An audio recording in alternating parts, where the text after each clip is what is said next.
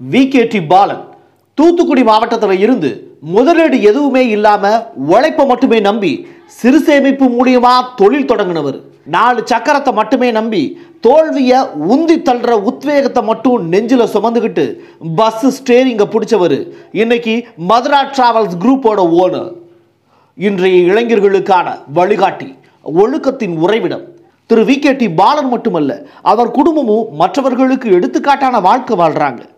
வாங்க ஒரு நல்ல அப்பாவோட வாழ்க்கையை பத்தி அவரோட பொண்ணு டாக்டர் சரண்யா ஜெயக்குமார் கிட்ட கேட்டு தெரிஞ்சுக்கலாம். தமிழகம் மாதிரியான ஒரு பெரிய மாநிலத்தில் ஒரு கலாச்சாரம் பண்பாடு மிக்க ஒரு பெரிய மாநிலத்தில் உழைக்கக்கூடிய மக்களுக்கு எப்பயுமே பெரிய மரியாதை இருக்கும். அப்படி உழைச்ச ஒரு உத்தமர் இன்னைக்கு இளைஞர்களுக்கான பெரிய இன்ஸ்பிரேஷன் அப்படின்னு சொல்லிட்டு யூடியூப்பில் தட்டி பார்த்தோம் அப்படின்னா அது வந்து பார்த்திங்கன்னா விகேடி பாலன் சாருடைய பேர் தான் வந்து நிற்கிது அப்படிப்பட்ட ஒரு நல்ல மனிதருடைய பொண்ணு நீங்கள் உங்களை சந்திக்கிறதுல ரொம்ப சந்தோஷம். ரொம்ப சந்தோஷமா மேம் ஒரு குழந்தை பிறக்கும் போதே வந்து பார்த்தீங்கன்னா அந்த குழந்தை இதாக வந்து நிற்கணும் இப்படி தான் வரணும் டாக்டர் ஆகணும் இன்ஜினியர் ஆகணும் அப்படின்னு எல்லாரும் ஆசைப்பட்டிருப்பாங்க. உங்களுடைய உங்கள் அப்பா வந்து நீங்கள் பிறந்தப்ப என்னவா ஆகணும்னு ஆசைப்பட்டு இப்படி தான் நீங்கள் வந்து இருக்கணும்னு ஆசைப்பட்டாங்களா?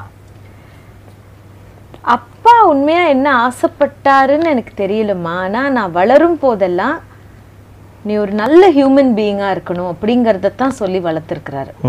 உன்னால நிறைய பேருக்கு ஒரு நல்ல பையனா இருக்கணும். நாலு பேருக்கு யூஸ்ஃபுல்லா இருக்கணும். உன் வாழ்க்கை அந்த மாதிரியான ஒரு வாழ்க்கையா இருக்கணும் அப்படிங்கறத எப்பவுமே சொல்லி கொடுப்பாரு. தெரியாம கூட யாருக்கும் எந்த தீமையும் பண்ணிடாத. அந்த தீமையோட எஃபெக்டை வந்து நம்மளால ஹேண்டில் பண்ண முடியாது. தெரியாம கூட பண்ணிட வேணாம். பெருசா உங்களால நல்லது செய்ய முடியாட்டும் பரவாயில்ல. தீமையை செய்யவே வேண்டாம் அப்படின்னு சொல்லி கொடுத்து வளர்த்தாரு. ஆனா இதுவா தான் நீ ஆகணும் அப்படிங்கிறத என்னைக்குமே அப்பா முடிவு பண்ணது கிடையாது. அது எங்க படிப்புல நாங்க எதை நோக்கி போனோமோ அது எங்களோட சாய்ஸா தான் இருந்திருக்கு. பட் அந்த மாதிரி சொன்னதில்லை. பட் நல்ல ஹியூமன் பீயிங்காக இருக்கணும் அப்படிங்கிறத கண்டிப்பாக சொல்லியிருக்காரு. அதுதான் எல்லாத்தையும் விட பெரிய ரெஸ்பான்சிபிலிட்டி அப்படின்னு நான் நினைக்கிறேன். இன்னைக்கு எவ்வளவோ குழந்தைகள் வந்து பார்த்திங்கன்னா பசியிலையும் வறுமையிலையும் தன்னுடைய பேரண்ட்டுக்கு சப்போர்ட்டாக இருக்காங்க. சில பேர் பேரண்ட்டை புரிஞ்சுக்காமல் இருக்காங்க. உங்களுடைய குடும்பத்தில் அந்த பசி வறுமையையும் நீங்களும் அதை கிராஸ் பண்ணி தான் வந்திருக்கீங்கன்னு நான் கேள்விப்பட்டிருக்கேன். இன்னைக்கு நீங்கள் நல்ல நிலைமையில் இருந்தாலும் நீங்கள் உங்களுடைய பழைய வாழ்க்கை உங்களுடைய அப்பா அந்த நேரத்தில் உங்களுக்கு எப்படி சப்போர்ட்டாக இருந்தாங்க? நாங்கள் வந்துமா என்னதான் இருந்தாலும் ஒரு கூழ் இருந்தாலும் கஞ்சி இருந்தாலும் அதை பகிர்ந்து எல்லாரும் சேர்ந்து சந்தோஷமா சாப்பிடணும் அப்படிங்கிறது முக்கியம். அப்படி அப்படித்தான் நான் வளர்ந்துருக்கிறேன். இன்னைக்கு நிறைய குடும்பங்களை நான் பார்த்துருக்குறேன். பெரிய ஃபைவ் ஸ்டார் ஹோட்டலில் ஃபேமிலியோடு போய் சாப்பிடுவாங்க. அங்கேருந்து சண்டை போட்டுக்கிட்டே சாப்பிடுவாங்க.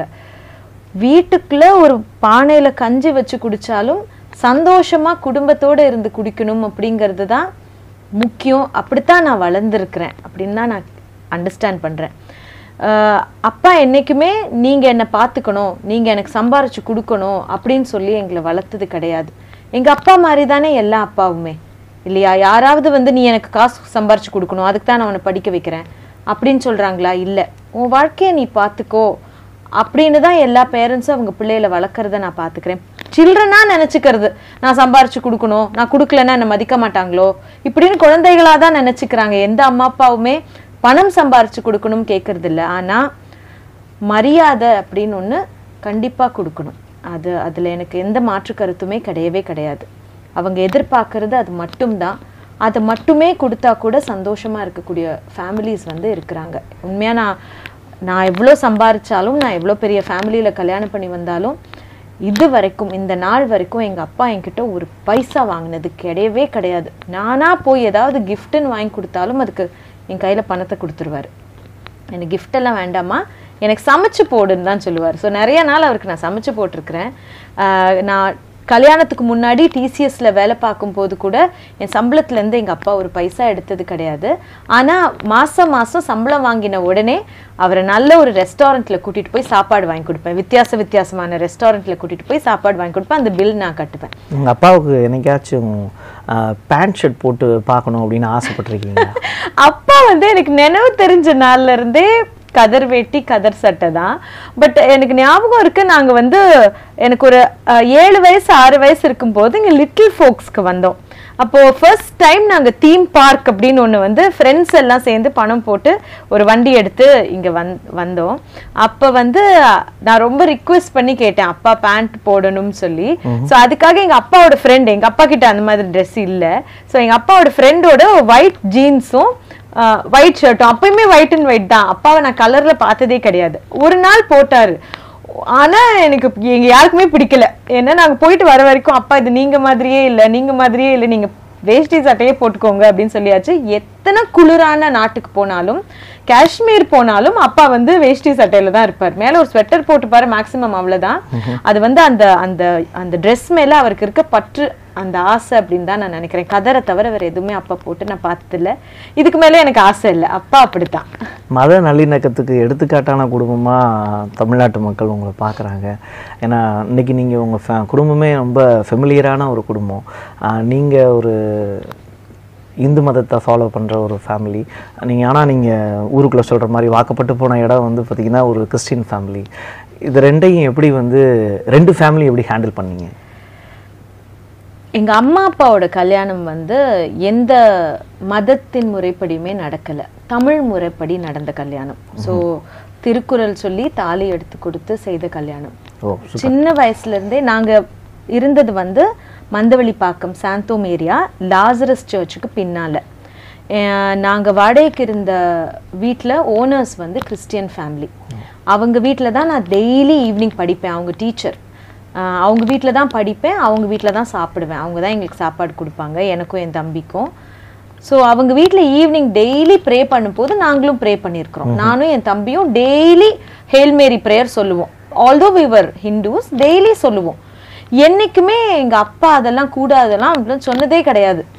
எங்க அப்பா சபரிமலைக்கு போவாரு. அந்த பிரசாதத்தை அவங்க வீட்ல கொண்டு போய் கொடுப்போம் அவங்க சாப்பிடுவாங்க. கிறிஸ்டின் ஃபேமிலிக்கு கொடுப்போம். இமீடியட் நேபர் வந்து ஒரு முஸ்லிம் ஃபேமிலி அவங்க எல்லா எல்லா ஃபெஸ்டிவல்ஸுக்கும் எங்களுக்கு பிரியாணி கொடுத்துருவாங்க. உண்மையாவே ஒரு என்ன பாரத விலாசா அந்த மாதிரி ஒரு இடத்துல தான் நான் வளர்ந்தேன். எல்லா மதத்தையும் ரெஸ்பெக்ட் பண்ணணும். அப்படிங்கறத தான் சொல்லி கொடுத்துருக்காங்க. என்னைக்குமே ஒரு முஸ்லிம் கிட்ட போய் ஏன் நீங்க ஹலால் சாப்பாடு சாப்பிடுறீங்க? இதுல என்ன இருக்கு? கேட்டதில்ல. அது அவங்களோட பிலீஃப் அது கரெக்ட் அவங்க அதை நம்புறாங்க. அவங்க அதை செய்யறாங்க அதை நம்ம ரெஸ்பெக்ட் பண்ண கத்துக்கணும். நான் அதை ஃபாலோ பண்ணல அப்படிங்கிறதுக்காக அதை வந்து இன்னொருத்தர் ஃபாலோ பண்றாங்கல்ல அவங்க அதை ரெஸ்பெக்ட் பண்றாங்கல்ல நானும் அதை ரெஸ்பெக்ட் பண்றேன். இப்படித்தான் நான் வளர்ந்துருக்கிறேன். சோ நான் படிச்சது ஒரு கிறிஸ்டியன் ஸ்கூல் எனக்கு அதிகமா தெரிஞ்சதே கிறிஸ்டியன் பாட்டு தான். ஏன்னா டெய்லி காலையில பிரேயர்ல நாங்க பாடுறோம். சோ எனக்கு இது இன்னொரு மதம் அப்படின்னு ஒன்றும் பெருசா தெரியல. நான் படிச்ச காலேஜ் சென்ட் ஜோசப்ஸ் காலேஜ் இதுவும் ஒரு கிறிஸ்டியன் காலேஜ் தான். சோ நான் எங்க கல்யாணம் வந்து கிறிஸ்டியன் முறைப்படி தான் நடக்கணும் அப்படின்னு சொல்லும்போது அது ஒரு டாபிக் ஆஃப் டிஸ்கஷனாவே எங்க வீட்ல வரல. அது என்ன ஒரு ஒன்றும் பிரச்சனை இல்லை. இன்ஃபேக்ட் அதுக்கு தேவை இருந்தது தட் நான் வந்து ஒரு கிறிஸ்டியனா கன்வெர்ட் ஆகணும். அப்பதான் அந்த கல்யாணம் வந்து கிறிஸ்டியன் வெட்டிங்கா நடக்கும். இந்த ஃபங்க்ஷன் வந்து சென்ட் தெரீசாஸ் சர்ச்ல நுங்கம்பாக்கத்துல நடந்தது. நவம்பர் டுவெண்ட்டி ஃபோர்த் டுவெண்ட்டி நைன்ல டூ தௌசண்ட் நைன்ல நடந்தது. ஸோ அந்த ஃபங்க்ஷனுக்கு வரும்போது அந்த ஹோலி கம்யூனியன் ஃபங்க்ஷனுக்கு எங்க அப்பா வரும்போது அவர் மாலை போட்டிருந்தாரு. ஸோ யாரும் எங்களை எதுவும் கேட்க மாட்டாங்க. அவர் மாலை போட்டிருந்தாரு அவர் அந்த ஃபங்க்ஷனை வந்து அட்டென்ட் பண்ணினாரு போனாரு. இதை பத்தி ஒரு டாபிக் ஆஃப் டிஸ்கஷனே எனக்குமே எங்க வீட்ல இருந்தது கிடையாது. ஐ ரெஸ்பெக்ட் ஆல் ரிலிஜன்ஸ் அது ஜெயினிசமா இருக்கட்டும் புத்திசமா இருக்கட்டும் கிறிஸ்டியானிட்டியா இருக்கட்டும் இஸ்லாமா இருக்கட்டும் எல்லா மதத்துல இருக்கிறவங்களும் என்கிட்ட நல்லா இருந்திருக்காங்க. ஏன்? நான் சின்ன வயசுல இருந்து ஃபாலோ பண்ண மதத்தை வந்து மதிச்சிருக்கிறாங்க. So I respect every thing இங்க வந்து my my husband is Christian என் குழந்தையில வந்து நான் சர்ச்சுக்கும் கூட்டிட்டு போயிருக்கிறேன் கோயிலுக்கும் கூட்டிட்டு போயிருக்கிறேன். அவங்களுக்கு ஒரு ஏஜ் வரும்போது அவங்க எந்த மதத்தை ஃபாலோ பண்ணணும்னு நினைக்கிறாங்களோ ஃபாலோ பண்ணட்டும். ஆனா கண்டிப்பா ஏதாவது ஒரு மதத்தை ஃபாலோ பண்ணணுங்கிறது மட்டும் எனக்கு இருக்கு. ஏன்னா எந்த ஒரு மதமுமே நல்ல விஷயங்களை தான் சொல்லி கொடுக்குது. ஸோ அந்த அலைன்மெண்ட்டுக்காகயாவது ஒரு மதத்தை வந்து அவங்க ரூல்ஸுக்காக நம்ம ஃபாலோ பண்ணணும். அதை நம்ம அந்த மதத்துக்கு உண்மையா இருக்கணும். அதுதான் எல்லா மதமுமே அன்பை தான் போதிக்குது அப்படிங்கிறத தாண்டி ஒரு குடும்பத்துல வந்து ஒரு பொண்ணுக்கா இருந்தாலும் ஒரு பையனுக்கா இருந்தாலும் அவங்க அப்பா அம்மா தான் ஒரு பெரிய இன்ஸ்பிரேஷன் வந்து அப்பா உங்களுக்கு எந்த விதத்தில் இன்ஸ்பிரேஷனா இருந்தார்? ரெண்டாவது உங்களை சுத்தி இருக்கிறவங்களுக்கு தெரியும். ஒரு பொண்ணா இப்படி ஒழுக்கமா இருக்கணும் அப்படிங்கிற ஒரு விஷயத்தை நீங்க எங்கே போனாலும் வந்து உங்களுடைய நடவடிக்கை மூலியமாகவும் உங்களுடைய செயல்கள் மூலியமாகவும் பேச்சு மூலியமாகவும் காமிச்சிருக்கீங்க. இதை வந்து ஒரு அப்பாவாக வந்து சொல்லி கொடுத்தாரா? இல்லை அவரோட ஆக்டிவிட்டியில் நீங்க கத்துக்கிட்டீங்களா? இல்லை. எந்த ஒரு குழந்தைக்குமே நீங்க எதுவுமே சொல்லி கொடுத்து வளர்க்க முடியாது. அந்த குழந்தை நீங்க எப்படி இருக்கீங்களோ அதை பார்த்து தான் அந்த குழந்தை வளரும். சின்ன வயசுல இருந்தே நான் பார்த்து வளர்ந்தது பெரிய ஃபைவ் ஸ்டார் ஹோட்டலுக்கு போய் நாங்க மீட்டிங்ஸ்க்கு அப்பா அந்த என்னோட நைன்டீன் இயர்ஸ் டுவெண்ட்டி இயர்ஸ்லாம் அப்பாவோட business was very well established பெரிய ஃபைவ் ஸ்டார் ஹோட்டலுக்கு போனாலும் சர்வ் பண்ற பையன்ட்ட அப்பா கேட்பாரு தம்பி நீ சாப்பிட்டியா? கேட்பாரு பிகாஸ் அந்த பசியோட வலி. என்னங்கிறது அவருக்கு தெரியும். தெரியும். உள்ள என்டர் பண்ணும்போது அந்த செக்யூரிட்டியை கட்டி பிடிச்சு சூப்பரா வேலை பாக்குறீங்க அப்படின்னு சொல்லிட்டு போவார். சார் இதெல்லாம் பார்த்து வளர்ந்த எனக்கு ஏ வாட்ச்மேன் கம் ஹியர் சொல்ல வராது. உங்களுக்கு புரியுதா? So it automatically comes okay எங்க வீட்டுக்கு வந்து எங்க அப்பா சாப்பிட வந்தாலும் எங்க வீட்ல நிறைய பேர் வேலை செய்றாங்க. நீங்க எல்லாரும் சாப்பிட்டீங்களா? அப்படின்னு கேட்டுட்டு தான் சாப்பிடுவாரு. சோ ஐ திங்க் இதெல்லாம் பார்த்து வந்தது அண்ட் அப்பாவோட ட்ரெஸ்ஸிங் அந்த ட்ரெஸ்னால அப்பாவுக்கு கிடைச்ச மரியாதையை நான் பார்த்திருக்கிறேன். சோ அதுதான் நான் நினைக்கிறேன் இன்னைக்கும் I am thirty four but thirty four இயர்ஸ்லயுமே நான் எங்க போனாலும் பட்டு புடவை தான் கட்டிட்டு போவேன் அப்படின்னு எனக்குள்ள இருக்கிற தாட் வந்து பிகாஸ் ஆள் பாதி ஆடை பாதிங்கிறது அப்பாவை பார்த்து நான் கத்துக்கிட்டது. அவர் எங்க போனாலும் அவரோட அந்த அந்த அப்பியரன்ஸுக்கு வந்து மரியாதை கிடைக்குது. ஒரு பெண்ணா அப்ப எனக்கு எப்படி அந்த மரியாதை கிடைக்கும்? நான் புடவை கட்டிட்டு போனா எனக்கு கிடைக்கும் அப்படிங்கிறது. ஸோ இதெல்லாமே ஐ திங்க் நான் பார்த்து கற்றுக்கிட்ட விஷயங்கள் தான். உட்கார்ந்து என்னைக்குமே அப்பா சொல்லி கொடுத்ததெல்லாம் கிடையாது. ஆனால் என்னைக்காவது ஒரு நாள் நான் தே ஒருத்தர் வந்து சார் போடாமல் கூப்பிட்டுட்டேன். சாரி சொல்லலை. தேங்க்யூ சொல்லலைன்னா நல்ல திட்டு வாங்கியிருக்கோம். நானும் என் தம்பியும் அந்த திட்டுவே தேவையில்ல. இப்படி பார்த்து ஒரு முறை முறைச்சா போதும். அதோடு நான் பத்து சார் சொல்லிடுவேன் அந்த இடத்துல. ஸோ ரொம்ப நாங்கள் பெருசாக நான் அப்பா மடியில் உட்காந்து கொஞ்சி அந்த மாதிரி வளர்ந்தது வளர்ந்தது இல்லை. எங்க வீட்ல அப்படி ஒரு பழக்கம் இல்லை. அப்படி அந்த physical intimacy with the father எனக்கு இருந்ததே கிடையாது. நான் அப்பா மடியிலலாம் என் வாழ்க்கையில மேபி நான் குழந்தையா இருக்கும்போது உட்கார்ந்திருப்பேன். நினைவு தெரிஞ்சனால இந்த அப்பா மடியில உட்கார்ந்து கொஞ்ச நாட்கள் எனக்கு ஞாபகமே கிடையாது. அப்படி ஒண்ணு நடந்தது கிடையாது. அப்பா உட்கார்ந்திருப்பாங்க நாங்க உட்கார்ந்துருப்போம். நிறைய நேரத்துல நிப்போம். சில நேரத்துல உட்காரு பேசணும்னா உட்காருவோம். போய் எனக்கு இது வாங்கி கொடுங்க அது வாங்கி கொடுங்க. நான் கேட்டதே கிடையாது. கேட்டதே கிடையாது. நான் வந்து ஒரு ஸ்கூட்டி வாங்கி கேட்டேன். அது ஒண்ணுதான் நான் வாங்கி கேட்ட விஷயங்கள். ஆனா எதுவுமே இது நீ படிச்சா நான் வாங்கி கொடுக்குறேன். அந்த மாதிரி விஷயங்கள் எல்லாம் கிடையாது. நீ படி அதுக்கு தான் நீ படிக்கிற. படிச்சா உனக்கு என்ன நான் வாங்கி கொடுக்கணும்? அதெல்லாம் கிடையாது. கிவ் அண்ட் டேக்லாம் கிடையாது. அதெல்லாம் கிடையாது. பெருசா வாவ் சூப்பர் என் பொண்ணு இது செஞ்சுட்டா அது செஞ்சுட்டா. நோ அந்த மாதிரியான பெரிய என்கரேஜ்மெண்ட் எல்லாம் எங்க வீட்ல கிடைக்காது. நான் என் தம்பி ரெண்டு பேருமே ஃபர்ஸ்ட் ரேங்க் மட்டும்தான் வாங்குவோம். எப்போ ஃபர்ஸ்ட் ரேங்க்னு எடுத்துட்டு போய் நீட்டினாலும் குட் இதுக்கு தானே படிக்கிறீங்க போய் படிங்க. ஆச்சரியமே கிடையாது. ஆமா ஆனா எங்க பக்கத்து வீட்ல ஒரு ஃபேமிலி இருந்தாங்க. அவங்க வீட்ல வந்து அந்த பிள்ளைங்க வந்து பெருசா ரொம்ப நல்லா படிக்க மாட்டாங்க. ஆவரேஜ் ஸ்டூடெண்ட்ஸ் தான். என்னைக்காவது ஒரு நாள் ஆல் பாஸ் ஆயிட்டாங்கன்னா அவங்க வீட்ல அப்படியே எங்க எல்லாரையும் கூப்பிட்டுட்டு அவங்க எல்லாரையும் கூப்பிட்டுட்டு போய் டின்னர்லாம் போயிட்டு வருவோம். நானும் தம்பி யோசிப்போம் "டேய், என்னடா நம்ம மட்டும் இப்படி இருக்கிறோமேடானா தீபாவளியா பொங்கலா அப்படின்னு யோசிப்போம். பட் எங்க வீட்ல நல்லா படிக்கிறது ருட்டீன் அது ஒரு பெரிய விஷயம் கிடையாது. ஸோ எங்க ஸ்கூலுக்கு வந்து எத்தனையோ அவார்ட்ஸ் ப்ரைஸஸ் நான் வாங்கியிருக்கிறேன். எங்க அப்பா பெருசா வந்ததே கிடையாது. என்னோட டாக்டரேட்ல நான் பிஹெச்டி வாங்கும்போது ஜெய்ப்பூர்ல வந்து என்னோட டாக்டரேட் கான்வெகேஷனுக்கு அப்பா. வந்தாங்க. வந்தாங்க. அதுதான் ஃபர்ஸ்ட் ப்ரோக்ராம் அப்பா வந்து அட்டென்ட் பண்ணுது. ஸோ நான் டிகிரி வாங்கிட்டு கீழே இறங்கி வந்து அப்பாட்ட ஆசீர்வாதம் வாங்கும்போது என் கண்ணுல இருந்து பொல பொல பொல பொலன்னு தண்ணி கொட்ட ஆரம்பிச்சிருச்சு. நீங்க அப்பாவை பத்தி பேசும்போது மட்டும் உங்களுடைய கண்ணுல எப்பயுமே அந்த வந்துட்டே இருந்துட்டே. இருக்கும். Because of what we went through in childhood அது அது மாத்த முடியாது. அது உள்ளுக்குள்ளேயே இருக்கு. அது மறக்கவும் முடியாது. எப்பயுமே இந்த சக்ஸஸ் ஆனவங்களோட அந்த டைரியை பரட்டும் போது அதுக்கு முன்னாடி சில கஷ்டப்பட்ட நிகழ்வுகள் தான் ஜாஸ்தியாக இருக்கும். அதுலேருந்து ரெக்கவர் ஆகி வெளியில் வந்த ஒரு பர்சனை தான் வந்து இந்த மாதிரி உட்காந்து பேசிக்கிட்டு இருக்கோம் இல்லையா? ஸோ அப்படி அப்பா கஷ்டப்பட்ட காலத்தில் ஒரு உங்களுடைய அம்மா எப்படி உதவிகரமாக இருந்தாங்க? அம்மாவை பத்தி நிறைய இன்டர்வியூஸ்ல நாங்க பேசுறதுக்கான வாய்ப்பு கிடைக்கல. உண்மையாவே ஒரு வாட்டர் ஃபால்ஸ் பெருசா வந்து விழுதுன்னு வச்சுக்கோங்க. அதை தாங்குற ஒரு கல் இருக்கு இல்லையா கீழே? அந்த கல்லை பத்தி யாருமே பேச மாட்டாங்க. எல்லாம் அந்த வாட்டர் ஃபால்ஸை பத்தி தான் பேசுவாங்க. எங்க அம்மா அந்த கல் மாதிரி. எக்ஸ்ட்ரீம்லி ரெசிலியன்ட் நான் எங்க அம்மா மாதிரி ஒரு ரெசிலியண்டான உமனை என் வாழ்க்கையில பார்த்ததே கிடையாது. கேள்விப்பட்டதும் கிடையாது. எத்தனையோ நாட்கள் சார் ஆசைப்பட்டு பணம் சேர்த்து இந்த டி நகரில் இருக்கிற ஜிஆர்டியில் வந்து ஒரு குட்டி தோடு வாங்குவோம். தேடி தேடி டிசைன் பார்த்து பார்த்து பார்த்து. ஒரு தேவை அப்பா அப்பாக்கு பிஸ்னஸில் ஒரு அடின்னு வரும்போது நகையை தான் கொடுக்க வேண்டிய கட்டாயம் வேறு வழி கிடையாது. ஒரு துளி யோசனை இல்லாமல் அம்மா எடுத்து கொடுப்பாங்க. நானே கூட சம்டைம்ஸ் யோசிப்பேன் அம்மா நான் அவ்வளோ ஆசைப்பட்டு வாங்கணும். ஏய் குடடிய நாளைக்கு வாங்கிக்கலாம். அப்பாவோட பிசினஸ் தானே? மேல நம்பிக்கை. அந்த நம்பிக்கை அந்த மாதிரி ஒரு சப்போர்ட்டிவ் வைஃப் வந்து எத்தனை பேருக்கு கிடைக்கும்? எங்க அப்பா ரொம்ப கிஃப்டட் அந்த வகையில ரொம்ப ரொம்ப ரொம்ப கிஃப்டட் அப்படின்னு தான் நான் சொல்லணும். பேக் போன் வந்து அம்மா தான் கண்டிப்பா. அப்பா வந்து வெளி வேலையில தான் ரொம்ப ஸ்ட்ராங்கா இருப்பாங்க. நாங்கள் என்ன படிக்கிறோம் நாங்கள் எங்கே போகிறோம் என்ன வரோம் நாங்கள் என்ன சாப்பிட்றோம் வீட்டு செலவெல்லாம் அம்மா எப்படி சமாளிக்கிறாங்க எதுவுமே அப்பாவுக்கு தெரியாது. அம்மாவே தான் எல்லாம் சமாளிப்பாங்க. எங்களை படிக்க வைக்கிறதுலேருந்து எங்களை டிசிப்ளின்டாக வளர்க்குறதுலேருந்து எல்லாமே அம்மாவுக்கு மட்டும்தான் தெரியும். அம்மாவும் பெருசா படிக்கல. அம்மா டிகிரி ஹோல்டர்லாம் கிடையாது. ஸ்கூல் வரைக்கும் தான் படிச்சிருக்கிறாங்க. ஆஹ் ஆனா அவங்களோட அம்மாவோட ஃபேமிலி வந்து அம்மா சின்ன வயசுல ரொம்ப கஷ்டப்பட்டு வந்திருக்காங்க. பதினாலு வயசுல இருந்தே ஒரு பெட் ரிடன் ஃபாதரை பார்த்து பதினாறு வயசு அவங்களுக்கு பதினாறு வயசு இருக்கும்போது அவங்க அப்பா இறந்துட்டாரு. ஸோ அவங்களோட forty five year old mother வந்து விடோ வித் எயிட் சில்ட்ரன் அப்ப எப்படி அவங்க வளர்ந்துருப்பாங்க.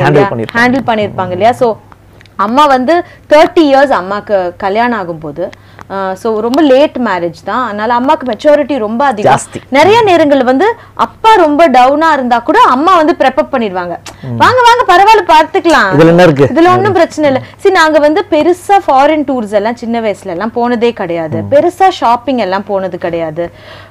வருஷத்துல ரெண்டு ட்ரெஸ் தான் சார் வாங்குவோம். நான் கல்யாணம் ஆன வரைக்குமே அப்படித்தான். இல்ல எப்போ அப்பா growth ஆனாங்க?